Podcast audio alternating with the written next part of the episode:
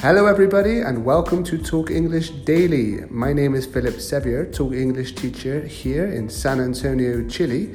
Today is episode 23, and I'm going to be talking about strong adjectives. So, a strong adjective is used to give more exaggeration about something. You probably know the adjective small. Now, to say something is very, very small, we'd use the strong adjective tiny. So that's the first strong adjective for today. There are six in total, I'm going to tell you. So, for example, the baby is very tiny. Uh, instead of saying the baby is very, very small, or the baby is small. Strong adjective number two is starving.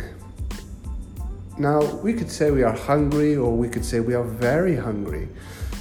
However, if I haven't eaten all day, I am starving.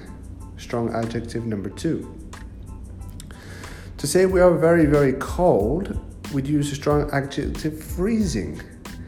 You'd say, Today it's freezing outside. Instead of saying today is very cold. Strong adjective number four is filthy. If something is very, very dirty, we'd say it is filthy. So if you haven't cleaned the house for a week, it's filthy. Strong adjective number five is positive. So if somebody says, Are you sure? you'd say, I am positive. You could say, I'm very, very sure, but this is the strong adjective we use often positive. A strong adjective number six is amazed.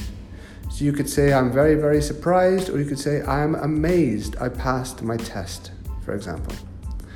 So there we have six strong adjectives tiny, starving, freezing, filthy, positive, and amazed. Hope you found this episode of Talk English Daily useful, and I'll be back tomorrow with some more information on Talk English Daily. Have a good day.